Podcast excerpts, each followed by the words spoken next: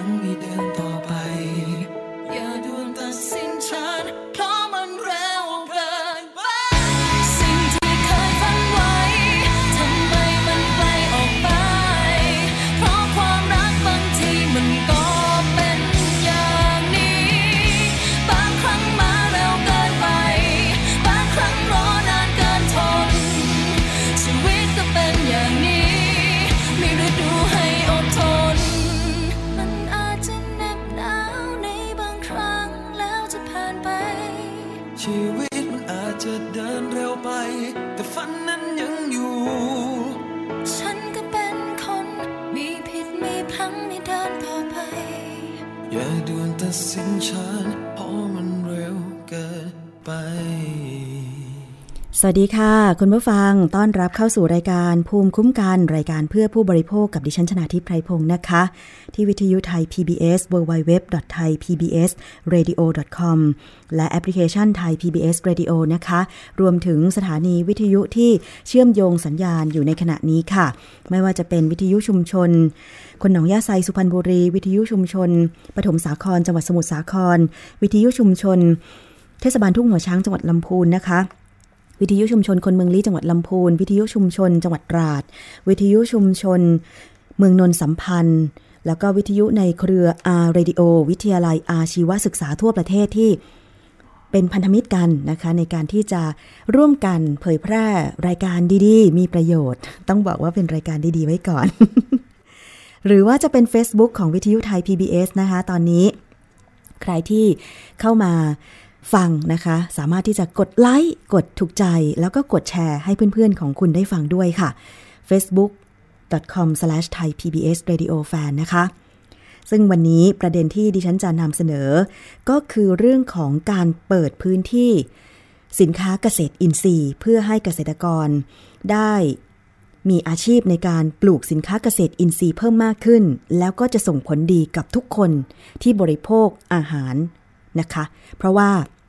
ถ้าเรามีอาหารที่ปลอดภัยไว้รับประทาน โดยเฉพาะผักผลไม้เนี่ยนะคะ จะทำให้สุขภาพของเรานั้นดีใช่ไหมคะ ไม่มีสารเคมีตกค้าง ซึ่งตอนนี้เนี่ยมีการขับเคลื่อน เรื่องของการเปิดให้ความรู้ข้อมูลเกี่ยวกับผลกระทบของสารเคมีกำจัดศัตรูพืชนะคะ หลายๆ ครั้งที่ดิฉันเองได้นำเสนอ ประเด็นข่าวที่ถูกขับเคลื่อนอยู่ในสังคมในตอนนี้ก็คือ การที่กระทรวงสาธารณสุขออกมาให้ข้อมูลนะคะ เกี่ยวกับเรื่องของผลกระทบของสารเคมีกำจัดศัตรูพืช โดยเฉพาะตอนนี้มีการพูดถึงสารพาราควอดกัน กว้างขวางว่ามีผลกระทบต่อทั้งตัวเกษตรกร ผู้ได้สัมผัสกับสารเคมีไม่ว่าจะเป็นทางสูดดมหายใจ หรือว่าจะเป็นการสัมผัสทางร่างกายนะคะ ซึ่งเมื่อไม่นานมานี้ก็มีผลวิจัยออกมา ว่าเกษตรกรที่ได้รับสัมผัสสารพาราควดในพื้นที่จังหวัดหนองบัวลำพูนั้นเนี่ยนะคะ ได้รับผลกระทบถึงขั้น เป็นโรคเนื้อเน่าต้องตัดขาไปเลยก็มี ไม่เฉพาะตัวเกษตรกรแต่ผู้ที่เดินผ่านไปผ่านมายังพื้นที่ที่มีการฉีดสารพาราควดกำจัดหญ้านั้นเนี่ยนะคะ ก็ได้รับผลกระทบ ไม่เว้นแม้แต่พระสงฆ์ที่เดินบินทบาท ผ่านสวนอ้อยสวนยางพาราในพื้นที่จังหวัดหนองบัวลำพู เพราะฉะนั้นเนี่ยเมื่อข้อมูลเริ่มปรากฏมาเรื่อยๆ แบบนี้ ก็เป็นหน้าที่ของหน่วยงาน อย่างกระทรวงเกษตรและสหกรณ์และหน่วยงานที่เกี่ยวข้องอย่างกระทรวงอุตสาหกรรม เพราะว่าเป็นหน่วยงานหลักในการที่จะพิจารณาใบอนุญาตในการนำเข้าสารเคมีกำจัดศัตรูพืชและจำหน่ายในประเทศนะคะ ซึ่งก่อนหน้านี้มีการงด การนำเข้าในประเทศไปหลายชนิดแล้ว เพียงแต่ว่าตอนนี้พาราควดแล้วก็สารอีกหลาย ๆ ชนิดยังไม่ถูกงดจำหน่าย แต่ว่ามติที่ออกมาก็คือว่ามันมีผลกระทบ และขอให้มีการดำเนินการ ประมาณธันวาคม 2562 คือ ไม่ต่อทะเบียนใบอนุญาตให้นำเข้าสารพาราควดแล้ว แต่ในขณะนี้ต้องบอกว่ายังไม่ถึงช่วงเวลาที่มีกำหนด เพราะฉะนั้นเนี่ย ยังคงมีสารเคมีกำจัดศัตรูพืช อยู่ในท้องตลาด แน่นอนว่าเมื่อยังมีขายอยู่ ผู้ซื้อมาใช้ก็คงจะซื้อแหละ เพียงแต่ว่าตอนนี้เราจะมาทำความเข้าใจให้เกษตรกร หรือว่าผู้คนได้ทราบกันอย่างไรว่าเนี่ยถ้าเรางดใช้สารเคมีกำจัดศัตรูพืช จะเป็นการดีที่สุดเพราะว่าเราจะได้มีอาหารสินค้าเกษตรที่ปลอดภัย ก็เลยมีการส่งเสริมทั้งการปลูกสินค้าเกษตรอินทรีย์ จะส่งเสริมให้ปลูกอย่างเดียวไม่ได้ ต้องหาพื้นที่หาตลาดให้เกษตรกรที่ปลูกสินค้าเกษตรอินทรีย์เนี่ยได้มีพื้นที่ในการจำหน่าย และต้องได้ราคาดีด้วย เพื่อเขาจะได้ไม่ขาดทุน ไม่หันกลับไป ใช้สารเคมีกำจัดศัตรูพืช หรือปุ๋ยเคมีมากเกินไป เพื่อให้ได้ผลผลิตจำนวนมาก แล้วก็ได้เงินมามาก ๆ แต่ว่ามันไม่คุ้มค่ากับชีวิตทั้งตัวเกษตรกรและผู้บริโภคใช่ไหมคะ การเปิดพื้นที่ครั้งนี้เนี่ยนะคะ ก็โดยกระทรวงพาณิชย์ที่ตั้งเป้าหมายว่า ตลาดอาหารการกิน สินค้าเกษตรอินทรีย์ ที่ตอนนี้กลุ่มคนรุ่นใหม่ที่รักสุขภาพก็หันมา ซื้อบริโภคกันมากขึ้น ก็เลยตั้งเป้าไว้ว่าจะต้องขยายตลาดสินค้าเกษตรอินทรีย์ให้มากขึ้น ซึ่งขณะนี้เกษตรกรหลายคนก็เริ่มเห็นความสำคัญแล้วก็ปรับตัว หันมาปลูก ผักอินทรีย์กันมากขึ้น แรงจูงใจสำคัญก็คือ ขายได้ราคาดีและดีต่อสุขภาพนั่นเองนะคะ อย่างผู้สื่อข่าวไทย PBS ค่ะ ได้มีโอกาสลงพื้นที่ สินค้าเกษตรอินทรีย์ ที่มีการขายกันอยู่นะคะ ไปคุยกับเกษตรกรที่ผันตัวเองมาปลูก สินค้าเกษตรอินทรีย์ หลายคนก็ยอมรับว่า ก่อนที่จะมีการปรับเปลี่ยนมาปลูกแบบอินทรีย์ หรือว่าไม่ใช้สารเคมีหรือใช้สารเคมีแบบน้อยที่สุดเนี่ยนะคะ มันยากมากเลย เพราะก่อนหน้านี้ก็เคยปลูก พืชผลแบบที่ใช้สารเคมีมาก่อน แล้วต้องใช้เวลาพอสมควรในการที่จะปรับตัวเองมาปลูกเกษตรแบบอินทรีย์ ซึ่งผักนะคะไม่เฉพาะผักที่ได้รับความนิยมที่นำมาปรุงอาหาร เท่านั้นแต่ว่าผักพื้นบ้านอย่างเช่น ผักเหลียงเนี่ยตอนนี้ก็มีการปลูกแบบอินทรีย์นะคะ เป็นผลผลิตที่ ทางกลุ่มวิสาหกิจชุมชน กล้วยเล็บมือนางนพเก้าตำบลนาโพอำเภอสวีจังหวัดชุมพร ได้ปลูกผักเหลียง ซึ่งเมนูผักเหลียง อย่างเช่น ผักเหลียงผัดไข่เนี่ยเชื่อแน่ว่าหลายคนชอบดิฉันเองก็ชอบใช่ไหมคะ เพราะฉะนั้นถ้าเรามีผักเหลียงที่เป็นอินทรีย์ไม่ใช้สารเคมีเลยหรือใช้น้อยที่สุดเนี่ยก็มั่นใจได้ว่า อืม เมนูผักเลี้ยงผัดไข่เนี่ย จะปลอดภัยสำหรับเราใช่ไหมคะ ตัวแทนของกลุ่มวิสาหกิจชุมชน กล้วยเล็บมือนางนพเก้าจังหวัดชุมพรเนี่ยก็บอกว่าในช่วงแรกการปลูกผักอินทรีย์ก็ยากพอสมควรเลย เพราะว่าจะต้องเป็นไปตามมาตรฐานของกรมวิชาการเกษตร ซึ่งราคาผักอินทรีย์จะมีราคาแพงกว่าผักที่ใช้สารเคมีเล็กน้อยเท่านั้น แต่ถ้ามองยาวๆก็ถือว่าคุ้มค่า ไปฟังเสียงของตัวแทนกลุ่มวิสาหกิจชุมชนกล้วยเล็บมือนางนพเก้าจังหวัดชุมพรค่ะแพงขึ้น แพงขึ้นไหมแพงขึ้น ไม่มากครับ เพราะว่าถ้าแพงมากจะตีผักที่ที่เขาไม่ปลอดสารเนี่ยของเขาสวยอะ่ะเราก็ปรับขึ้นแค่นิดเดียว ไม่เกินห้าเปอร์เซ็นต์นะครับ น้อยมาก เพราะว่าแต่ก่อนนี้เราขายแพง แต่ว่ามันขายไม่ออก มันก็เหลือเหลือทิ้ง เราก็ต้องปรับราคาลงมา ถึงแม้จะยากแต่ว่าต้องใช้ระยะยาวครับเพราะระยะยาวคนพอรู้พอเริ่มจะทราบว่าเออ ผักของเราเริ่มดีขึ้น ทานแล้วมันปลอดภัยเขาก็เริ่มมาซื้อ ตอนนี้อย่างผักเลี้ยงเนี่ย เดี๋ยวนี้ก็จะมีร้านอาหารใหญ่ๆเขามาสั่งทีเป็นสิบโลครับ อืม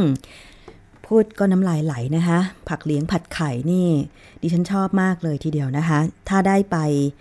ภาคใต้นี่เป็นเมนูประจำที่จะต้องสั่ง แต่ว่าตอนนี้ก็อย่างที่บอกว่า ถ้ามันมีผักเลี้ยงปลอดภัยแบบนี้ผู้บริโภคก็มั่นใจว่ามันไม่มีสารเคมีแน่นอนนะคะ แล้วก็ไม่ต่างจากวิสาหกิจชุมชน กลุ่มพืชอาหารสุขภาพ ห้วยสวนพลูจังหวัดราชบุรีค่ะ ก็บอกว่าสินค้าอินทรีย์ จะมีราคาแพงกว่าปกติเล็กน้อยนะคะแต่ก็มีลูกค้าประจำเป็นกลุ่มที่รักสุขภาพ การเปิดพื้นที่จัดวางสินค้าที่เป็นอินทรีย์ จะช่วยให้ผู้บริโภคตื่นตัว แล้วก็ใส่ใจสุขภาพมากขึ้น ไปฟังเสียงของคุณนงยาววันเพ็ญสมาชิก วิสาหกิจชุมชน กลุ่มพืชอาหารสุขภาพห้วยสวนพลูค่ะ เพิ่มเพิ่มขึ้นมากเลยอย่างน้อยมันก็ อย่างกับคนที่ว่ารายได้กลางๆ หรือว่าอย่างกับว่าประชาชนอย่างเราเนี่ยจะได้หันมาดูสุขภาพนะคะเลยเหมือนกับว่าเออเนี่ยสินค้าอย่างเงี้ยมันไม่มีสารเคมีนะ มันดีต่อสุขภาพของพวกคุณนะคะ อะไรอย่างเงี้ยค่ะแหมจริง ๆ แล้วถ้าสมมุติว่ามันมีการเปิดตลาดสินค้าอินทรีย์เพิ่มมากขึ้น และราคาก็ไม่ได้แตกต่างกันจากท้องตลาดทั่วไปอะไรอย่างเงี้ยดิฉันเชื่อแน่ว่าผู้บริโภคจะต้องหันไปบริโภคผักที่ปลอดสารเคมีแน่นอนเลยทีเดียวนะคะ แล้วก็แนวทางการตลาดล่ะ เป็นยังไงบ้าง คุณนงเยาว์วันเพ็ญเนี่ยก็บอกว่า ที่ผ่านมาต้องใช้เวลากว่า 10 ปี ในการที่จะปรับตัวเองมาเป็นเกษตรกรที่ปลูกผักแบบอินทรีย์ ตั้งแต่การปรับให้ปราศจากเคมี กันสารเคมี พื้นที่ข้างๆ ขณะที่หลายหน่วยงานนะคะ ก็ให้ความสนใจกับเกษตรอินทรีย์เพิ่มมากขึ้น ตลาดใหญ่ๆ ในสังกัดกระทรวงเกษตรและสหกรณ์ก็เปิดพื้นที่ถาวร ให้กับเกษตรกรนำสินค้าเกษตรอินทรีย์ ไปทดลองขาย ไปฟังเสียงของคุณกมลวิทย์ แก้วแฝก ผู้อำนวยการอตกค่ะ ก็ก็เออจริงๆ แล้วก็ลองมาลองตลาดดูก่อน ถ้าลองแล้วเนี่ย เห็นว่าขายได้ก็ตรงนี้เกษตรกรก็จะพัฒนาของเขาเอง เราเนี่ยเป็นเป็นเหมือนกับ เราจัดพื้นที่เราจัดตลาดไว้ เพื่อให้เขามาเรียนรู้ เกษตรกรส่วนใหญ่เนี่ยบางทีเนี่ยผลิตเก่งแต่ระบบตลาดไม่เก่งค่ะ คือเป็นข้อเสียของเกษตรกรแหละ ว่าปลูกพืชผักได้ไม่ว่าจะเป็นปลอดสารเคมีอะไรต่างๆ แต่ว่าจะให้เขาไปหาตลาดเองเนี่ยบางทีก็ได้แค่หาตลาดใกล้บ้าน ช่องทางการ ส่งไปขายก็อาจจะน้อยใช่ไหมคะ เพราะฉะนั้นหน่วยงาน ที่มีหน้าที่ในการหาตลาดให้เขาอย่างเช่นอตกหรือกระทรวงพาณิชย์เนี่ยน่าจะเป็นหน่วยงานหลักๆนะคะในการหาพื้นที่สินค้าเกษตรอินทรีย์ ให้กับเกษตรกรทั้งรายย่อยแล้วก็รายใหญ่นะคะ ซึ่งนี่ก็คือ 1. แนวทางการตลาดเกษตรอินทรีย์ ที่ผู้บริโภคก็จะได้เข้าถึงสินค้ามากขึ้น เกษตรกรก็ขายสินค้าเกษตรอินทรีย์มากขึ้น ถึงแม้ว่าราคาจะสูงกว่า สินค้าเกษตรแบบที่ใช้สารเคมีเล็กน้อย แต่เชื่อแน่ว่า มันดีกับสุขภาพของทุกคนใช่ไหมคะคนที่อยู่ในต่างจังหวัด ถ้าสมมติว่าคุณเป็นเกษตรกรที่ปลูก พืชผลทางการเกษตรแบบปลอดสารพิษ เป็นอินทรีย์เนี่ยก็สามารถลองไปติดต่อที่อตกจังหวัดได้นะคะ กระทรวงพาณิชย์ก็วางแผนยุทธศาสตร์สินค้าออร์แกนิกส์ภายใน 5 ปีคือในช่วงปี 2560 ถึง 2564 โดยตั้งเป้าหมายว่าจะเพิ่มมูลค่าตลาดออร์แกนิกไทยให้ได้ถึง 5,000 ล้านบาทค่ะ สัดส่วน 70%กระจายไปทั่วโลก และ 30%กระตุ้นการบริโภคในประเทศ จากปี 2560 ที่ผ่านมาที่มีมูลค่าการตลาดสินค้าเกษตรอินทรีย์อยู่ที่ประมาณ 2,700 ล้านบาทนะคะ ดิฉันว่าขยายไปเยอะๆก็ดีนะคะ เพราะว่าถ้ามีทุกตลาดก็จะดีมากยิ่งขึ้น แต่ทีนี้ว่ามันต้องเป็น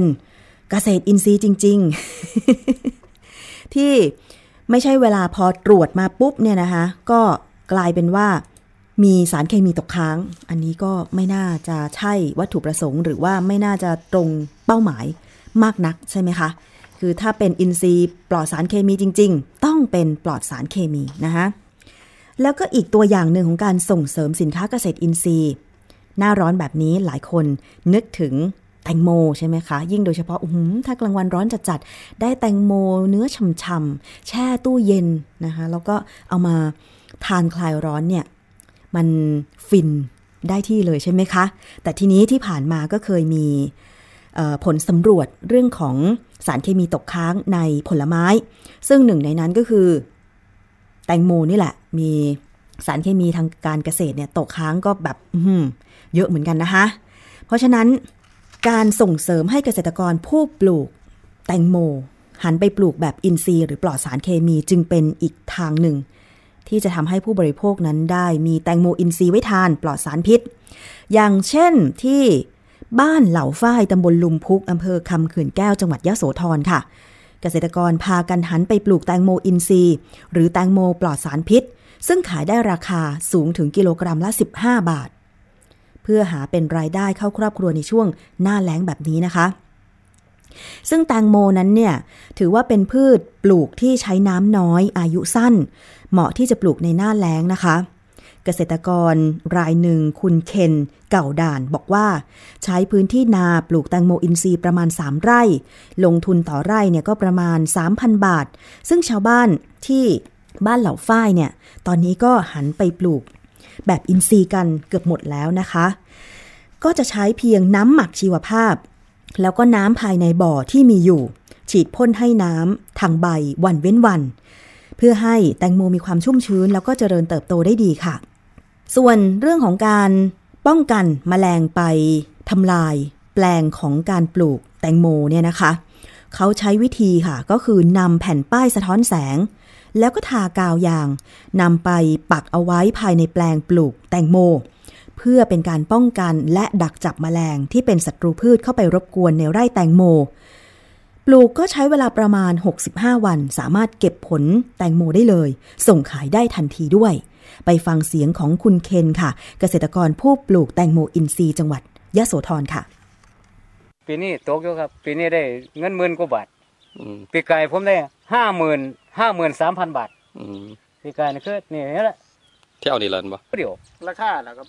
ราคาโลสิบห้าบาทครับ ราคาแตงโม แม่นครับราคาส่งบ่แม่นครับราคาทรงผมเอาไปส่งใส่บันกุ้งผูกหักครับลุงพงนี่ครับอืมเขามีกลุ่มรับอยู่แม่นกุ้มครัรับบค่ะ อันนี้ก็เป็นเสียงของคุณเคนเกษตรกรผู้ปลูก แตงโมอินทรีย์ที่จังหวัดยะโสธรนะคะ แล้วถ้าขายได้ราคาสูงถึงกิโลกรัมละ 15 บาทนะคะ น่าจะเป็นแรงจูงใจให้มีการปลูกแตงโมอินทรีย์เพิ่มมากขึ้น เพราะว่าเป็นที่ต้องการของตลาดด้วย มีความปลอดภัยต่อผู้บริโภคและตัวเกษตรกรเองด้วย ปีนี้นะคะมีอุปสรรคเล็กน้อยเพราะว่าสภาพอากาศก็แปรปรวน ทั้งร้อน ฝนตกแล้วก็หนาว จึงค่อนข้างที่จะดูแลยาก ผลผลิตออกมาไม่เต็มที่ แต่ที่แน่ ๆ ถ้ามีความต้องการของตลาดกับสินค้าเกษตรอินทรีย์ ขายได้ราคาแน่นอน อันนี้เชิญชวนเกษตรกรให้หันมาปลูกผักผลไม้อินทรีย์กันด้วยนะคะ ท่านที่ฟังอยู่จากสถานีวิทยุชุมชน ตอนนี้ไม่แน่ใจเหมือนกันว่า มีอาชีพเป็นเกษตรกรบ้างหรือเปล่า ถ้ามีนะคะลองสะท้อนความคิดเห็นมายังรายการภูมิคุ้มกันหน่อยก็จะดีค่ะ เพราะว่าอยากจะได้รับฟังความคิดเห็นเกษตรกรในพื้นที่อื่น ๆ บ้างว่า มีความคิดเห็นอย่างไรเกี่ยวกับการที่จะปรับตัวเอง จากการเกษตรแบบใช้สารเคมีมาสู่ ไม่ใช้สารเคมีนะคะ อย่างบางคนที่แสดงความคิดเห็นไปก็บอกว่ามันค่อนข้างยากอาจจะต้องใช้เวลาในการปรับเปลี่ยนหลายปี แต่ที่สำคัญก็คือพอปรับเปลี่ยนมาเป็นสินค้าเกษตรอินทรีย์ปุ๊บเนี่ยตัวเกษตรกรเองนั่นแหละที่ปลอดภัย แล้วก็สิ่งแวดล้อมที่นาที่สวนเนี่ยก็ดีด้วย เพราะว่าการใช้สารเคมีมากๆเนี่ยนะคะ นานวันเข้า ดินเนี่ยมันก็จะ ไม่สมบูรณ์เหมือนเดิม มันจะไม่มีสารอาหารภายในดินเหมือนเดิม อันนี้ดิฉันเข้าใจได้ เพราะว่าตัวเองก็เป็นลูกเกษตรกร เมื่อก่อนสมัยเด็กๆเนี่ยนะคะ ก็เคยช่วยคุณพ่อคุณแม่ คุณปู่คุณย่าคุณตาคุณยายเนี่ย ปลูกผักเหมือนกัน ถ้าเป็นภาคเหนือเมื่อก่อนเนี่ยนะคะ หน้าฝนก็จะทำนาใช่ไหมคะ แต่เมื่อก่อนทำนาแบบอินทรีย์จริง ๆนะคะ คือเท่าที่ได้มีโอกาสรับรู้เนี่ยก็คือว่าไม่มีรถไถนา เห็นชาวบ้านเนี่ยก็ต้องใช้ควายในการไถนา ก็คือไม่มีมลภาวะเป็นพิษเลยอะในที่นาใช่ไหมคะ แต่ว่าพอปลูกเนี่ย พื้นดินของเราสมบูรณ์อยู่แล้ว การใส่ปุ๋ยอะไรก็ก็แค่เป็นปุ๋ย ส่วนการกำจัดแมลงอย่างเพลี้ยข้าวอะไรอย่างนี้ใช่ไหมคะเขาก็ใช้ คือไม่ได้พ่นสารเคมีอะค่ะ เท่าที่เห็นนะคะ อาจจะเป็นใช้สารอย่างอื่น แต่ตอนนั้นเป็นเด็กๆ อาจจะจำไม่ค่อยได้ แต่ว่าพอหมดฤดูทำนา มันช่วงปลายปีใช่ไหมคะ ก็จะปลูกอย่างเช่นถั่วลิสง หรือว่าจะเป็นผักที่ปลูกเดือนเดียวสามารถเก็บทานแล้วก็เก็บขายได้อย่างเช่นมะเขือเทศ แตงกวา ผักชีอะไรอย่างเงี้ย ซึ่งการปลูกมะเขือเทศเมื่อก่อน การทำก็คือว่า พอเตรียมดินเราก็ใช้จอบไปพรวนดินทั้งแปลงใช่ไหมคะ แล้วคุณแม่นี่ก็จะใช้วิธีการใช้ฟางจากการทำนานั่นแหละค่ะ ไปโรยพื้นที่นาแล้วก็ขุดหลุม ขุดหลุมเพื่อหย่อนเมล็ดเป็นมะเขือเทศหรือว่าแตงกวา ก็ปลูกแซมๆกันไป เพราะสองชนิดนี้มันก็เก็บเกี่ยวระยะสั้นอาจจะคนละแปลงกันแต่ว่าแปลงใกล้ ๆ กันอย่างเงี้ยนะคะ แล้วก็ใช้ปุ๋ยคอก ในการไปหยอดหลุมเตรียมดิน แล้วก็ให้เราพรวนดินไปอย่างเงี้ย เป็นการทำการเกษตรที่สนุกนะเมื่อก่อน แล้วก็ผันน้ำเข้าสวน วิธีการปลูกเมื่อก่อนเนี่ยเป็นธรรมชาติทั้งนั้นเลย เพราะฉะนั้นเนี่ยตอนนี้ก็อยากจะกลับไปเป็นแบบนั้นบ้าง เพราะว่าเราไม่อยากได้รับผลกระทบ จากสารเคมี ซึ่งตอนนี้เนี่ยนะคะ มีข้อมูลที่ออกมาอย่างชัดเจนจากกระทรวงสาธารณาสุขแล้ว ว่าสารเคมีกำจัดศัตรูพืชอย่างเช่นพาราควดเนี่ย มันมีผลกระทบกับสุขภาพของคนที่ได้รับแน่นอน ซึ่งสารพาราควดเนี่ยถูกแบนหรือไม่ใช้แล้วใน 53 ประเทศ ส่วนประเทศที่ยังอนุญาตให้ใช้นั้น มีมาตรฐานมาตรการควบคุมอย่างเข้มงวดมาก อย่างเช่นในอเมริกาเนี่ยผู้ใช้และผู้ซื้อเนี่ยต้องได้รับอนุญาตก่อน ห้ามใช้บริเวณชุมชน สวนสาธารณะ สนามกอล์ฟ ถึงกระนั้นก็เกิดอันตราย จนกระทั่ง EPA กำลังจะประกาศห้ามใช้ เมื่อต้องใช้มือในการฉีดพ่นสารพาราควดบางประเทศที่เคยจำกัดการใช้อย่างเข้มงวด โดยอนุญาตให้พ่นเฉพาะเครื่องจักรฉีดพ่นเท่านั้น ก็ได้ประกาศแบนอย่างสิ้นเชิงไปเมื่อเร็วๆนี้แล้วสหรัฐอเมริกาเป็นประเทศเกษตรกรรมใหญ่ที่สุดในโลกค่ะ มีพื้นที่เกษตร มากกว่าประเทศไทยถึง 18 เท่า แต่ปริมาณการใช้พาราควดทั้งหมดต่อปี ยังน้อยกว่าประเทศไทยประมาณ 4 เท่า ซึ่งทางเครือข่ายเตือนภัย สารเคมีกำจัดศัตรูพืชหรือไทยแพน ก็คำนวณการใช้สารพาราควดต่อพื้นที่ เกษตรของทั้งสองประเทศ ปรากฏว่าไทยมีการใช้พาราควดมากกว่าสหรัฐถึง 70 เท่า ถือว่านี่เป็นความล้มเหลวของหลายส่วน โดยเฉพาะอย่างยิ่งการปล่อยให้กลไกการควบคุมสารพิษอยู่ในมือของกลุ่มคน ที่อาจจะไม่ได้คำนึงถึงผลกระทบสุขภาพ และก็สิ่งแวดล้อม แล้วก็ยังปล่อยให้มีการจำหน่ายสารเคมีกำจัดศัตรูพืชในประเทศไทย ไม่น่าเชื่อนะคะ ไทยมีพื้นที่การเกษตรน้อยกว่าสหรัฐถึง 18 เท่า แต่ใช้สารพาราควดมากถึง 70 เท่า มากกว่าสหรัฐถึง 70 เท่า เพราะฉะนั้นก็ ไม่อยากจะพูดถึง มีข้อมูลจากภาควิชาชีววิทยาคณะวิทยาศาสตร์ จุฬาลงกรณ์มหาวิทยาลัยค่ะ พบว่าพาราควดตกค้างในสิ่งแวดล้อม โดยพบพาราควดปนเปื้อนในกบหนอง ปูนา ห้วยกาบน้ำจืด และปลากระมัง ที่มีค่าสูงกว่ามาตรฐานความปลอดภัยสำหรับอาหารทำให้เกิดอันตรายต่อร่างกายผู้บริโภคได้ งานวิจัยนี้นะคะดำเนินการเพื่อเฝ้าระวังสารกำจัดศัตรูพืชในพื้นที่เกษตรกรรมที่อำเภอเวียงสาจังหวัดน่านค่ะ โดยศึกษาสารกำจัดวัชพืช ทั้งไกลโฟเซตพาราควอตแล้วก็อะทราซีน โดยพบว่าในกบหนองมีสารกำจัดวัชพืชสะสมอยู่ในตัว พบว่าตับมีขนาดใหญ่ขึ้น น้ำหนักตัวลดลง และมีการตอบสนอง ภูมิคุ้มกันเนี่ยค่อนข้างต่ำ ในปูนาในพื้นที่นาข้าวก็พบมีสารกำจัดวัชพืชทั้ง 3 ชนิดสะสมอยู่ในตัว ปูมีน้ำหนักลดลง มีการเปลี่ยนแปลงลักษณะสันฐานด้วย หอยกาบน้ำจืดในหนองน้ำใกล้พื้นที่นา ก็มีสารกำจัดวัชพืชสะสมอยู่ในตัว น้ำหนักตัวลดลง และมีความเสี่ยงที่จะได้รับผลกระทบต่อระบบสืบพันธุ์และการเจริญเติบโต ส่วนในปลากระมังในแม่น้ำน่าน พบว่ามีสารกำจัดวัชพืชสะสมในตัว มีการเปลี่ยนแปลงขนาดของตับและไต และมีความเสี่ยงที่จะได้รับผลกระทบระบบสืบพันธุ์ ซึ่งงานวิจัยนี้นะคะ เผยแพร่เนื่องในโอกาสครบรอบ 100 ปีจุฬาลงกรณ์มหาวิทยาลัย ก็เป็นอีกหนึ่งงานวิจัยสำคัญของมหาวิทยาลัยเก่าแก่ของไทยที่มาตอกย้ำปัญหาผลกระทบของสารพาราควดในพื้นที่เกษตรกรรม ที่ปนเปื้อนอยู่ในสิ่งแวดล้อม แล้วก็กำลังส่งผลกระทบต่อผู้บริโภค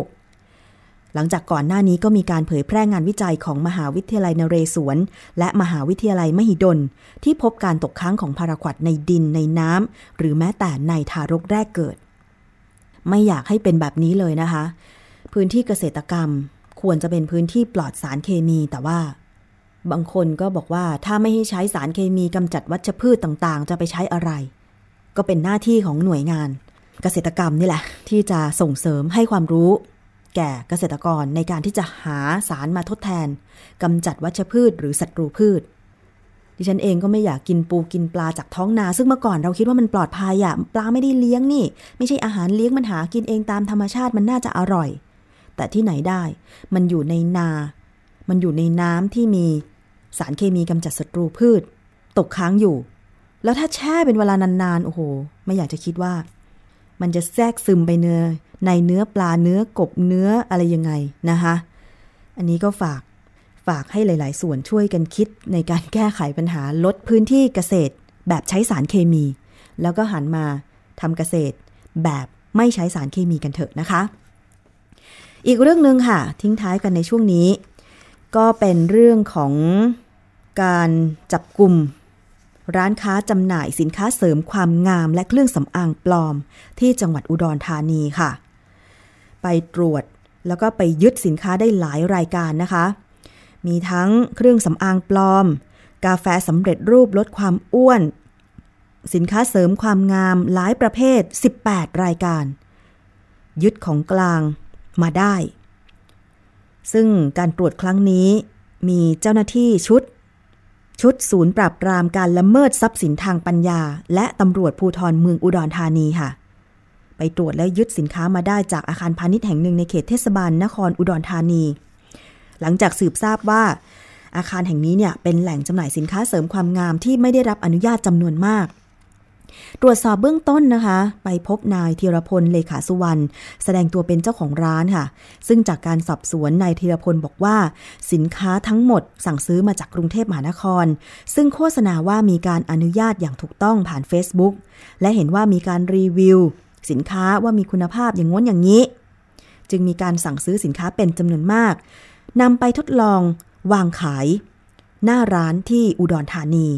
โดยยืนยันว่าไม่ได้แอบขาย และเพิ่งเปิดร้านได้เพียงประมาณหนึ่งเดือนเท่านั้น เบื้องต้นนะคะ เจ้าหน้าที่ก็ได้แจ้งข้อกล่าวหานายธีรพล 3 ข้อหา ทั้งขายอาหารปลอม เป็นความผิดตามพรบอาหาร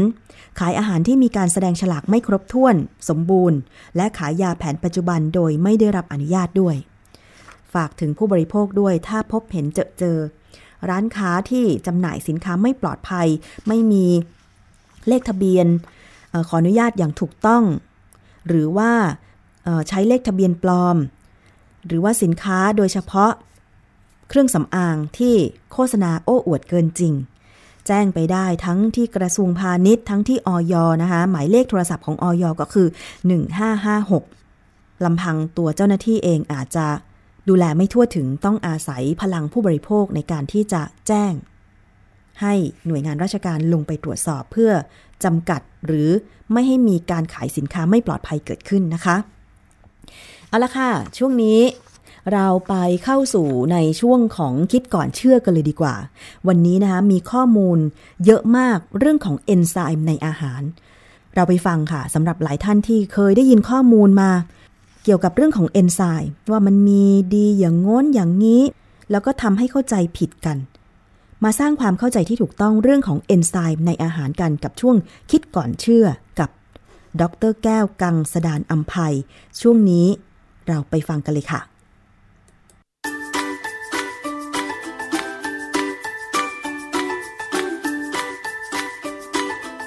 วง คิดก่อนเชื่อ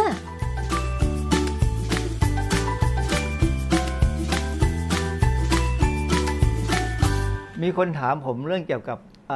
ฟู้ดเอนไซม์หรือเอนไซม์ในอาหารเนี่ยว่ามันจำเป็นไหม เพราะว่า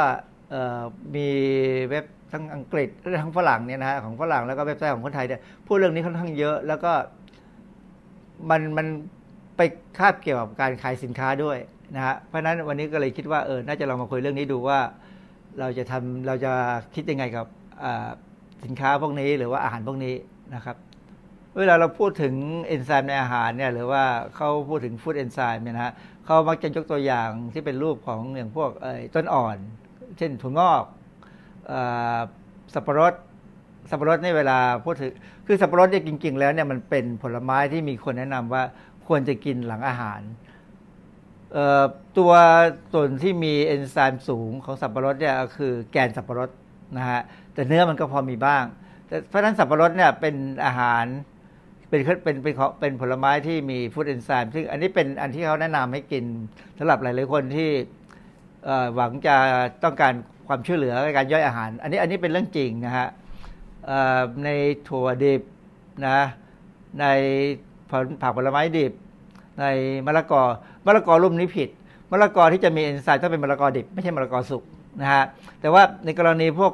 เมล็ดพืชดิบหรือว่าผลไม้ดิบเนี่ยถามว่าฟู้ดเอนไซม์ของพวกนี้จะมีประโยชน์อะไรอะไรกับเราไหมคือผมก็พยายามไปนั่งพิจารณาดู มันไม่ใช่หรอฮะมันไม่ใช่อย่างที่เขาคิดคือกรณีเรื่องของ food enzyme ที่เขาเขียนในอินเทอร์เน็ตเนี่ยมันเป็นลักษณะของธรรมชาติบำบัด ซึ่งหลาย ๆ ครั้งเนี่ยธรรมชาติบำบัดเนี่ยคิดเอาเอง คิดว่าน่าจะใช่แล้วก็คิดเอาเอง แล้วก็คิดว่าเป็นแล้วก็พยายามแล้วก็ไปส่งส,ส่งข้อมูลข่าวสารกับคนทั่วไปโดยจริงๆบางทีมันก็ไม่มีงานวิจัยทางวิทยาศาสตร์มาสนับสนุนข้อมูลต่อไปนี้เนี่ยมันเป็นข้อมูลของที่ในเว็บภาษาอังกฤษเขาโพสต์ไว้แล้วผมมองแล้วผมก็ใช้สรุปก่อนเลยว่ามันสุดมั่วนะเพราะว่าเขาบอกว่าฟู้ดเอนไซม์เนี่ยจะมีอยู่ใน raw food raw food ก็คืออาหารดิบ คือ พวกที่เป็นธรรมชาติบำบัดเนี่ยเขาสนับสนุนการกินอาหารดิบ อาหารรอฟูซึ่งหลายคนอาจจะคิดว่ากินแล้วดี ก็ถ้ากินแล้วดีสุขภาพดีก็กินไปนะ แต่ว่าสำหรับหลายหลายคนเนี่ยกินแล้วคงจะมีปัญหาอย่างผมผมไม่กินนะฮะเพราะว่าอาหารดิบบางทีมันมีสารพิษบางอย่างที่ยับยั้งการย่อยสารอาหารได้เเขาบอกว่าถ้ากินกินรอฟู้ดได้ฟู้ดเอนไซม์คือว่าได้เอนไซม์จากอาหารเนี่ยช่วยเกี่ยวกับ สุขภาพของข้อต่อ เกี่ยวกับเส้นเลือด เส้นเลือดแดง เกี่ยวกับระบบภูมิต้านทาน คือข้อมูลที่พูดเนี่ยว่ามันรักษาอาการนู้นอาการนี้ได้เนี่ยมันไม่เคยมีการวิจัยที่สนับสนุนอันนี้เลย หาไม่ได้เลย คนคนในวารสารที่เป็นวารสารที่เรามักจะใช้ทางการทำงานวิจัยเนี่ยไม่มีเลยนะฮะเออเขาก็จะบอกว่า ให้กินอาหารอินทรีย์ คืออาหารอินทรีย์เนี่ยเวลาเรากินเนี่ยเราไม่ได้หวังเรื่องนี้ เราหวังว่ามันจะไม่มียาฆ่าแมลงจะไม่มีสารเคมีที่เป็นอันตราย นั่นคือความหมายของการกินอาหารอินทรีย์นะฮะเพราะฉะนั้นแต่สุดท้ายเนี่ยเขาก็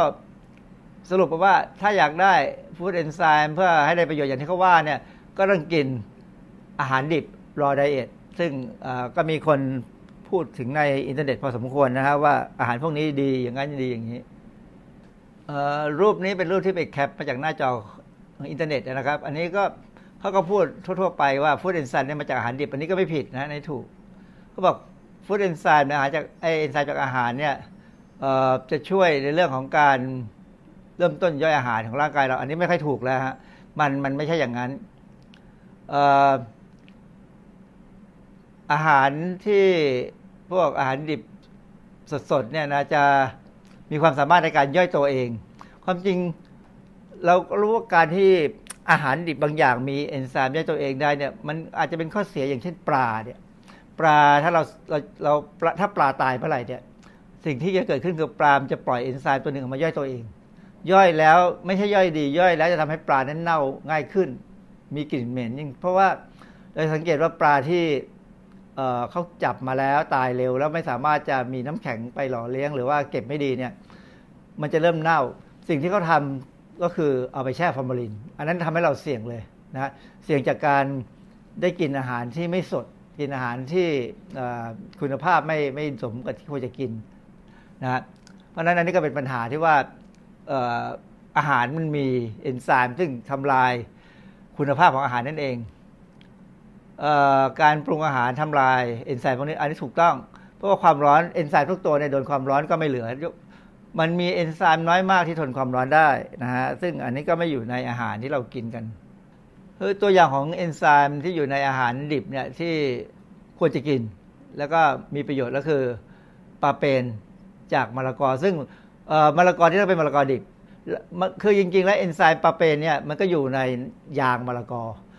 เราก็มักจะเอายางมะละกอเนี่ยมาผสมกับเนื้อที่เหนียวเหนียวพวกเนื้อคุณภาพต่ำหน่อย คือพอผสมยางมะละกอไปแล้วเนี่ยเอนไซม์ปาเปนเนี่ยจะย่อยโปรตีนให้เป็นโปรตีนที่เล็กลงนะฮะไม่ได้ย่อยถึงกลายเป็นกรดอะมิโนแอซิดไม่เป็นไม่ถึงอย่างนั้น แต่ว่าทำให้เป็นโปรตีนที่อ่าทำให้ปรับไอโปรตีนได้ถูกย่อยไปบ้าง เวลาเราเคี้ยวเนี่ยจะเคี้ยวง่ายขึ้น แต่มีข้อหนึ่งข้อสังเกตอันหนึ่งผมเคย แปลบทความวิชาการภาษาอังกฤษให้เป็นภาษาไทยให้เอ่อ NGO กลุ่มหนึ่ง เขาทำเรื่องปรับเขาเข้าไปพบว่ามะละกอที่เป็น GMO เนี่ยมันมียางมะละกอสูงกว่าปกติ แล้วปรากฏว่าในยางมะละกอ มันมีสารเคมีตัวหนึ่งเป็นสารธรรมชาติ ซึ่งสามารถทำให้สัตว์ทดลองเนี่ยแทงได้ ก็เลยมีข้อสงสัยว่าถ้าผู้หญิงถ้าผู้หญิง ที่จะตั้งท้องหรือตั้งท้องอยู่อ่อนๆเนี่ยกินมะละกอที่เป็น GMO เนี่ย ซึ่งมียามะละกอมากกว่าปกติเนี่ย จะแทงไหมหรืออาจจะเป็นข้อดีก็ได้ว่า ผู้หญิงคนไหนที่ยังไม่อยากมีลูก ก็พยายามกินส้มตำซึ่งเป็นมะละกอดิบ ซึ่งมียามะละกอ ก็อาจจะไม่มีลูก ก็อาจจะเป็นช่วงเป็นแบบคล้ายๆคุมกำเนิดไปในตัว แต่สิ่งหนึ่งที่น่าสนใจคือ คือผมตั้งเป็นข้อสังเกตในบทความที่ผมเขียนก็คือว่า ถ้าใครกำลังคิดอยากจะมีลูก อาจจะต้องเว้นการกินส้มตำมะละกอไปก่อนนะอาจจะไปกินส้มตำอื่น ถ้าอยากกินส้มตำจริงก็ไปกินส้มตำผลไม้ที่อื่นแทนนะนะฮะคือคือในการวิจัยเนี่ยเขาพบอยู่แล้วว่ายางมะละกอเนี่ยมันสามารถทำให้เกิดการแท้งได้ในสัตว์ทดลอง แต่ว่าอันนั้นเป็นสารเคมีซึ่งเขาทำให้มันเข้มข้นเนี่ยนะฮะอีกตัวหนึ่งก็คือโบมิเลนโบมิเลนนี่อยู่ที่แกนสับปะรด อันนี้ก็เป็น ถ้าเป็นสับปะรดดีๆ แต่แกนมันอร่อย กินได้ ก็เอาพวกนี้ก็จะช่วยย่อยอาหาร เพราะนั้นทำให้คนที่กินอาหารที่มีโปรตีนค่อนข้างสูงเนี่ย ก็ไม่ท้องอืดท้องเฟ้อนะฮะก็ก็เป็นเป็นของดี เพราะนั้นหรือแม้กระทั่งการกินส้มกินกินสับปะรดเป็นของว่าเป็นเป็นเป็นอะไรตบท้ายหลังจากมื้ออาหารเนี่ยก็ก็จะเป็นของที่ช่วยให้เราอยู่สบายขึ้นในการย่อยอาหารเออสไลด์นี้ผมไปแคปรูปของคนคนนี้มา เขาพูดถึงเรื่องจริงเขาเขียนหนังสือนะแต่เขาพูดถึงไอ้แหล่งของเอนไซม์ที่มาจากอาหารที่อยู่ในอาหารเนี่ยก็พูดเป็นทั่วไปว่าออยู่ในผลไม้ในถั่วในผักในไอต้นอ่อน แต่บอกว่าอยู่ในโยเกิร์ตนี่ผมประหลาดใจนะฮะเพราะว่าเรียนหนังสือมาโยเกิร์ตมันก็มีแบคทีเรีย มันไม่ใช่ มันก็เป็นเอนไซม์ของแบคทีเรีย ซึ่งไม่ได้เกี่ยวข้องกับมนุษย์นะฮะคือก็พูดถึงพวกอาหารหมักเนี่ยจะมีเอนไซม์ พวกในน้ำผึ้งมีเอนไซม์อะไรก็อะไรแล้วแต่แล้วแต่เขาจะพูด แต่ตอนนี้อยากจะให้ดูตรงนี้ว่าคนคนนี้ชื่อดร. Edward Groupเขียนตัวเองว่าเป็นด็อกเตอร์ แต่ด็อกเตอร์ในที่นี้หมายถึงเป็นหมอ ปริญญาที่เขาจบมาเนี่ย มันเป็นไม่ไม่ใช่ปริญญาหมอแท้ๆ ไปดูประวัติเขาในวิกิพีเดียเนี่ยเขาจบปริญญาทางด้าน holistic ก็คือปริญญาทางด้านการธรรมชาติบำบัด เพราะฉะนั้นอันนี้คือตัวพ่อคนตัวหนึ่งเกี่ยวกับธรรมชาติบำบัดนะฮะ ด็อกเตอรุ๊ปเนี่ยพอเราไปดูในเว็บเว็บเพจของเขาเนี่ยเขาก็พูดถึง food enzyme ไปเรื่อยถึงจุดหนึ่งเขาก็บอกว่า มันมีเอนไซม์ที่ supplement ที่มีคุณภาพดีตัวหนึ่งชื่ออะไรก็ก็พยายามเบลอให้เห็นจางๆ ถ้าใครไม่มองไม่ดีก็คงมองไม่เห็นนะฮะในในในในทีวีใน Facebook เอ่อเขาบอกว่า this enzyme here is my recommendation ถ้าต้องการเอนไซม์ที่เอาไปใช้ในร่างกายนะฮะ นี่คือยี่ห้อที่เขาแนะนำผมก็ปิดยี่ห้อซะความจริงยี่ห้อนี้ก็คงมีขายในเมืองไทยนะฮะก็เพราะนั้นก็ก็รู้ว่าคนคนนี้มีผลประโยชน์ทับซ้อน อ่านหนังสืออ่านบทความเขาก็ขอให้คิดว่าเขามีผลประโยชน์ทับซ้อนนะ เวลาใครมีผลประโยชน์ทับซ้อน พูดเรื่องอะไรก็ตามเนี่ย ก็ฟังหูไว้หู มีคนไปแปลบทความของเจ้าดรกรุ๊ปนั่นนะฮะว่า มีเอนไซม์ย่อยสลายโปรตีนจากอาหารถ้ามีไม่พอเนี่ยโปรตีนจะย่อยไม่สมบูรณ์ ก็จะรั่วซึมเข้ามาในระบบเลือดจนร่างกายคิดว่าเป็นศัตรูจึงสร้างภูมิคุ้มกันขึ้น คือข้อมูลแบบนี้เป็นข้อมูลที่ผิด ในทางสรีรวิทยากับชีวเคมีเนี่ยโปรตีนเนี่ยถ้าย่อยไม่สมบูรณ์สิ่งที่เกิดขึ้นมาคือมันก็ลงไปลำไส้ใหญ่ แบคทีเรียก็จะย่อย วันไหนเรากินโปรตีนมากเกินไปจนเราย่อยไม่สมบูรณ์เนี่ยวันนั้นรุ่งขึ้นมาเราจะรู้เลยว่าเราถ่ายอุจจาระมาเหม็น เพราะมันมีไฮโดรเจนซัลไฟด์ที่เกิดจากการที่แบคทีเรียเนี่ยมันย่อยโปรตีนที่เหลือเนี่ยจนกลายเป็นก๊าซไข่เน่าออกมา เพราะฉะนั้นคนที่กินอาหารโปรตีนสูงจะถ่ายเหม็น คนที่กินอาหารพืชผักสูง จะถ่ายได้เหมือนวัวเหมือนควาย ก็คือกลิ่นธรรมชาติกลิ่นไม่เหม็นอะไรนะฮะแต่จะให้ไอ้ไอ้บทไอ้ที่ผมทำสไลด์นี่มาเพื่อให้เห็นว่าข้อมูลของเขาเขียนเนี่ยมันผิดหลักการทางสรีรวิทยาและชีวเคมี เพราะว่าถ้าโปรตีนที่ย่อยไม่สมบูรณ์และรั่วซึมเข้าไปในเลือดได้เนี่ย เราแพ้อาหารกันทุกคนแหละฮะเป็นไปไม่ได้นะฮะเขาบอกว่าเนี่ยจะทำให้เกิดเป็นโรครุมาตอยด์โรคภูมิแพ้ตัวเอง ซึ่งไม่ใช่โรคภูมิแพ้ตัวเองเนี่ยมันเกิดด้วยเรื่องอื่น ไม่ใช่เรื่องอย่างนี้โรคภูมิแพ้ตัวเองเนี่ยอย่างคนแพ้ไข่เนี่ย สาเหตุที่เกิดง่ายๆก็คือ ตอนที่เด็กเป็นเด็กยังไม่อายุไม่ถึงหกเดือนเนี่ย แล้วพ่อแม่ให้กินไข่ ช่วงนั้นเนี่ยเป็นช่วงที่ไอ้ระบบทางเดินอาหารเราเนี่ยยังไม่สมบูรณ์ โมเลกุลของโปรตีนของของไข่บางบางชนิดเนี่ยสามารถจะซึมผ่านเข้าไปในเลือดเราได้ เพราะว่าระบบร่างกายยังพัฒนาไม่เต็มที่ เพราะฉะนั้นเด็กคนนั้นก็จะแพ้ไข่ ทุกครั้งที่กินไข่ เนื่องจากว่าร่างกายรู้ว่าโปรตีนที่เขาที่ซึมเข้าไปเป็นเป็นสิ่งแปลกปลอม เป็นโปรตีนที่แปลกปลอม ก็จะสร้างระบบภูมิต้านทานขึ้นมาต่อสู้นะฮะคนคนนั้นจะเป็นจะแพ้ไข่ ซึ่งอันนี้ก็เป็นเป็นปัญหาที่เกิดจากความรักของพ่อแม่หวังว่าจะให้ลูก แข็งแรงให้กินไข่ เพราะฉะนั้นโดยโดยโดยหลักการแล้วเขาแนะนำว่าเด็กต้องอายุเกินหกขวบหกเดือนไปก่อน ถึงจะเริ่มให้กินอาหารบางอย่างได้นะฮะอายุต่ำกว่าหกเดือนได้กินนมอย่างเดียวเพราะนั้นมันมีข่าวดาราคนหนึ่งมีลูกแฝดแล้วก็ให้ลูกแฝดกินอายุเพิ่งสี่ห้าเดือน ให้กินอาหารผมก็สวดมนต์ให้นะฮะว่าอย่าให้เขาแพ้เลย มีข้อมูลภาษาไทยที่เขาแปลมาแล้วก็โพสต์ไว้ในอินเทอร์เน็ต อันหนึ่งซึ่งสุดมั่วเหมือนกัน ก็เห็นว่าดร Viktoras Kulvinskas มีงานวิจัยด้านโภชนาการเอนไซม์ชื่อชื่องานวิจัยชื่อไอ้ด้านโภชนาการเอนไซม์นี่ก็ไม่เคยพบเคยเห็นนะที่แสดงว่ากรดในกระเพาะอาหาร ที่ดูเหมือนว่าจะหยุดการทำงานของเอนไซม์ที่ได้จากอาหารนะครับว่าเขาบอกว่าเอนไซม์ลงไปในกระเพาะในกระเพาะแล้วเนี่ยกรดในกระเพาะมันก็จะหยุด แต่เมื่อเอนไซม์เดินทางมาถึงลำไส้เล็ก แล้วก็จะกลับฟื้น ขึ้นมาทำงานได้อีกครั้งหนึ่งตามปกติในสภาวะความเป็นกลากอันนี้เป็นไปไม่ได้อันนี้อันนี้เป็นความผิดพลาดทางชีวเคมีเลยแสดงว่าดรวิตรัสคนนี้ไม่ใช่นักชีวเคมี ไม่รู้เรื่องชีวเคมีเลย เพราะว่าเอนไซม์ทุกอย่างไม่ว่าในอาหารสดอาหารอะไรก็ตามเนี่ยเข้าไปถึงกระเพาะเมื่อไหร่เนี่ยกระเพาะจะย่อยมันด้วยเอนไซม์เอนไซม์ที่ที่เราหลั่งออกมาเปปซินนะฮะเปปซินที่ออกมาในกระเพาะอาหารเนี่ยจะย่อยจน ไม่มีเหลือความเป็นเอนไซม์นะเพราะว่าหน้าที่ของเปปซินคือย่อยโปรตีนให้เล็กลงนะฮะแล้วเพื่อให้ลำไส้เล็กเนี่ยย่อยต่อไปจะได้เป็นกรด amino acidเพราะนั้นเดี๋ยวเรามาดูที่ว่า Viktoras Kulvinskas เป็นยังไง คือเวลาเราเห็นชื่อคนโดยเฉพาะต่างประเทศเนี่ยในอินเทอร์เน็ตเนี่ยต้องพยายามหาทางเข้าไปดูในวิกิพีเดียว่าวิกิพีเดียอธิบายไว้ว่าไงบ้าง ข้อมูลจากวิกิพีเดียนะฮะ ก็พูดว่า Viktoras Peter Kulvinskas เนี่ยคือชื่อภาษาไทยเนี่ยพอเราไปใส่ในภาษาอังกฤษ แล้วก็ค้นไปค้นมาก็จะได้ชื่อภาษาอังกฤษก่อน แล้วก็ตามไปตามมาก็จะเจอ คนที่เกิดเบิร์ดหนึ่งเก้าสามเก้าเดือนกุมภาพันธ์ก็เป็นเดือนเกิดของผมด้วยเหมือนกัน เพราะฉะนั้นเขาก็แก่กว่าผมประมาณก็สัก ตอนนี้ผมหกสิบห้าเขาผมเกิดปีห้าสามเขาเกิดปีสามเก้า ลบไปลบมาเขาก็คงเก้าสิบแล้วป่านนี้เพราะหน้าตาก็คงประมาณเก้าสิบเอ่อเป็นคนลิทัวเนีย เป็น holistic health practitioner holistic ก็คือนักธรรมชาติบำบัด practitioner คือไม่ใช่หมออะฮะแต่ว่าทำตัวเหมือนหมอ แล้วก็บอกว่าตัวเองเป็น nutritionist ซึ่งถ้ามีความรู้แบบเคมแบบผิดๆถูกๆงั้นก็ไม่ใช่ nutritionist แล้วฮะแล้วก็เป็นคนที่สนใจเรื่องอาหารดิบ raw food นะฮะ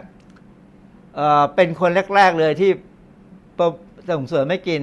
กินต้นอ่อน กินสาหร่าย กินวีดกราสคือต้นอ่อนของข้าวข้าววีดวีดกราสเนี่ยในอเมริกาเนี่ยมีการขายแบบส่งข่านทางเครื่องบิน เพราะว่ามันต้องสด เพราะว่าแต่ละเข้าไปคั้นน้ำกิน ซึ่งสิ่งที่ก็ได้มาก็เป็นน้ำโคลอโรฟิลผสมอะไรต่ออะไรที่เป็นอยู่ในต้น ซึ่งคือความหวังว่ากินแล้วจะผ้าจะแข็งแรงมันก็คงพอใช้ได้ มันก็เหมือนกินน้ำใบบก น้ำใบบัวบกก็ถูกกว่าเยอะเลยนะฮะเพราะฉะนั้นถ้าใครคิดว่าจะกินวีดกราสหรือว่าซื้อผงวีดกราสมาชงอะผมแนะนำว่าไม่ต้องไปซื้อให้แพง ดื่มน้ำใบบัวบกที่มีขายในเมืองไทยเนี่ยนะฮะหรือว่าซื้อใบบัวบกมาคั้นเองเนี่ยก็ได้สไตล์เดียวกันแถมใบบัวบกหอมกว่านะฮะอันนี้สนใจเรื่องเขาก็สนใจเรื่องพลันอินไซด์เพราะนั้นก็ถ้าคิดว่าคนแบบนี้น่าเชื่อถือก็เชื่อไป มีเว็บหนึ่งซึ่งขาย อะไรต่ออะไรเยอะแยะที่ประหลาดประหลาดทั้งนั้นเลย แม้กระทั่งอาหารด่างเเขาก็แปลข้อมูลมาโพสเอาไว้ว่า ผักผลไม้สดจะให้เอนไซม์ไปช่วยในการทำงานของเอนไซม์ที่มีอยู่แล้วในร่างกายเขาพูดเป็นเป็นเป็นเชิงว่านักชีวเคมีเชื่อว่าเอนไซม์ที่ถูกผลิตขึ้นในร่างกายมีอยู่จำกัด นักชีวเคมีคนไหนไม่รู้ เพราะว่าผมก็เป็นนักชีวเคมีตอนสมัยปริญญาตรี ก็ไม่เคยถูกไม่เคยเรียนมาเพราะว่าเอนไซม์ถูกผลิตผลิตอย่างจำกัด คือเอเขาบอกว่า เสมือนเงินฝากในธนาคารถ้าใช้อย่างฟุ่มเฟือยเงินหมดเร็วเราต้องช่วยตัวเองเพื่อคือหมายความว่าให้หาเอนไซม์จากภายนอกมาใช้ ถ้าต้องการให้มีอายุยืนยาว ที่พูดอย่างเงี้ยเพราะเขาขายเอนไซม์พูดง่ายๆเขาขายไอ้สิ่งที่เขาเชื่อนะฮะแล้วมันก็เป็นความเชื่อที่เขาได้เงิน แต่ว่าข้อมูลของเขาเนี่ยเป็นสุดมั่ว เพราะว่านักชีวเคมีไม่เคยพูดถึงเรื่องว่าเอนไซม์ถูกผลิตนี่จำกัด แต่จะจำกัดมันมีเหตุผลของมันเออผมจะพูดถึงเรื่องการสร้างเอนไซม์เฉพาะ ในทางเดินอาหารแล้วกันเอาเอาง่ายที่สุด เพราะว่าเรามีเราเราต้องกินอาหาร เอนไซม์ในทางเดินอาหารเราเนี่ยสร้างเพื่อใช้ครั้งเดียว คือใช้แล้วทิ้งเมื่อเรากินอาหารอย่างนั้นเนี่ยเอนไซม์ที่ที่เอามาใช้เอนไซม์ในกระกระเพาะก็คือเปปซินใช้ในกระเพาะเสร็จปั๊บอาหารเคลื่อนตัวลงไปในลำไส้เล็ก ในลำไส้เล็กเนี่ยจะมีเอนไซม์จากตับอ่อนที่เราเรียกว่า pancreatic enzyme ซึ่งจะมีทั้งโปรตีเอสอะไมเลสไลเปส เอนไซม์พวกนี้ก็จะทำหน้าที่ของมันไป คืออาหารเนี่ยพอถูกย่อยเสร็จแล้ว ถ้ามีส่วนเหลือก็จะลงไปลำไส้ลำไส้ใหญ่ เอนไซม์ที่อยู่ในลำไส้เล็กก็จะสลายออกไป คือเอนไซม์ทุกอย่างที่อยู่ในทางเดินอาหารเนี่ยจะถูกสลายไปเป็นกรด amino acid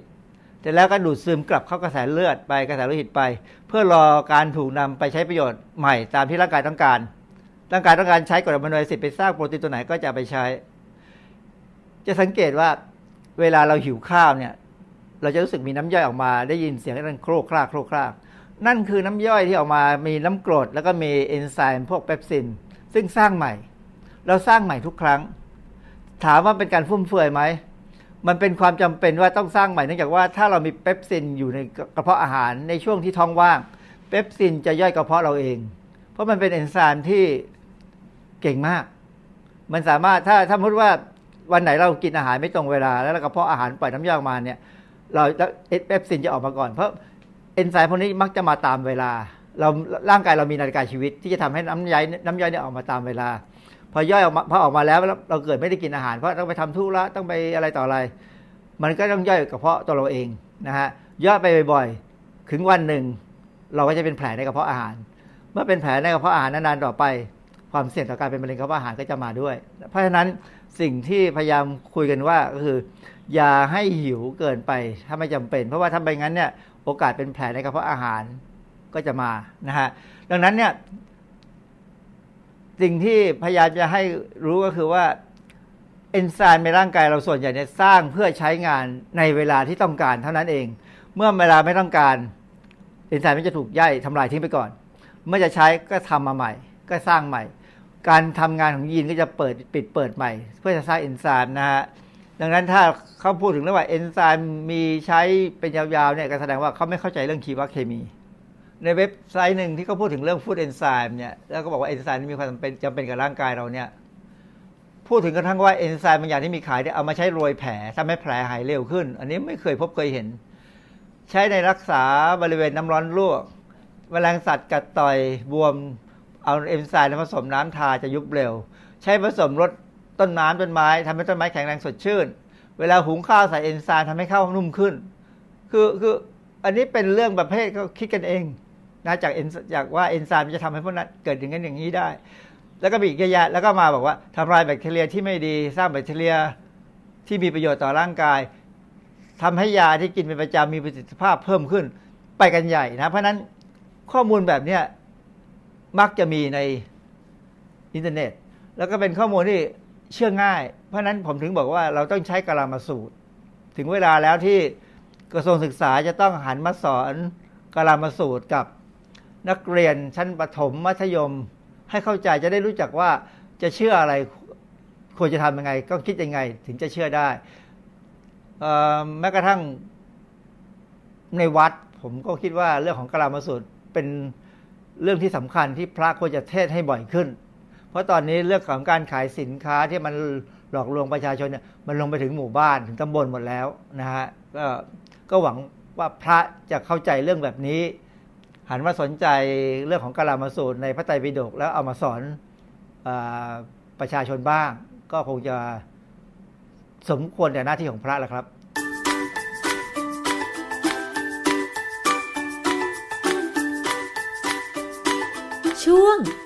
ก่อนเชื่อ ค่ะ ได้ข้อมูลเพื่อเป็นความรู้กันแล้วนะคะสำหรับในช่วงคิดก่อนเชื่อกับดรแก้วกังสดานอัมภัยนักพิษวิทยา ซึ่งท่านเคยเป็นอาจารย์อยู่ที่สถาบันโภชนาการมหาวิทยาลัยมหิดลนะคะแต่ว่าตอนนี้ท่านเกษียณ เรื่องที่เราไม่เคยรู้เนี่ยนะคะ ก็ยังหาข้อมูลได้จากอาจารย์แก้ว หลายท่านนะคะที่ทักเข้ามาทาง Facebook ของวิทยุไทย PBS แล้วก็ไทย PBS ค่ะอย่างเช่นคุณจำนันบอกว่าเป็นความรู้ไม่เคยทราบนะคะ คุณวันดีบอกว่าชมอยู่ที่ประชาอุทิศ คุณประวิทย์ คุณโสพิตา สวัสดีค่ะนะคะฟังจากทาง FB ก็ขอบคุณมากเลย แล้วก็ขอบคุณทุกท่านที่เข้ามาชมเข้ามาคอมเมนต์ด้วยนะคะ รายการภูมิคุ้มกันติดตามได้ทางวิทยุไทย PBS ค่ะ วันนี้ดิฉันชนะทิพไพรพงศ์ต้องลาไปก่อนนะคะ สวัสดีค่ะ เกราะป้องกัน เพื่อการเป็นผู้บริโภคที่ฉลาดซื้อ และฉลาดใช้ ในรายการ ภูมิคุ้มกัน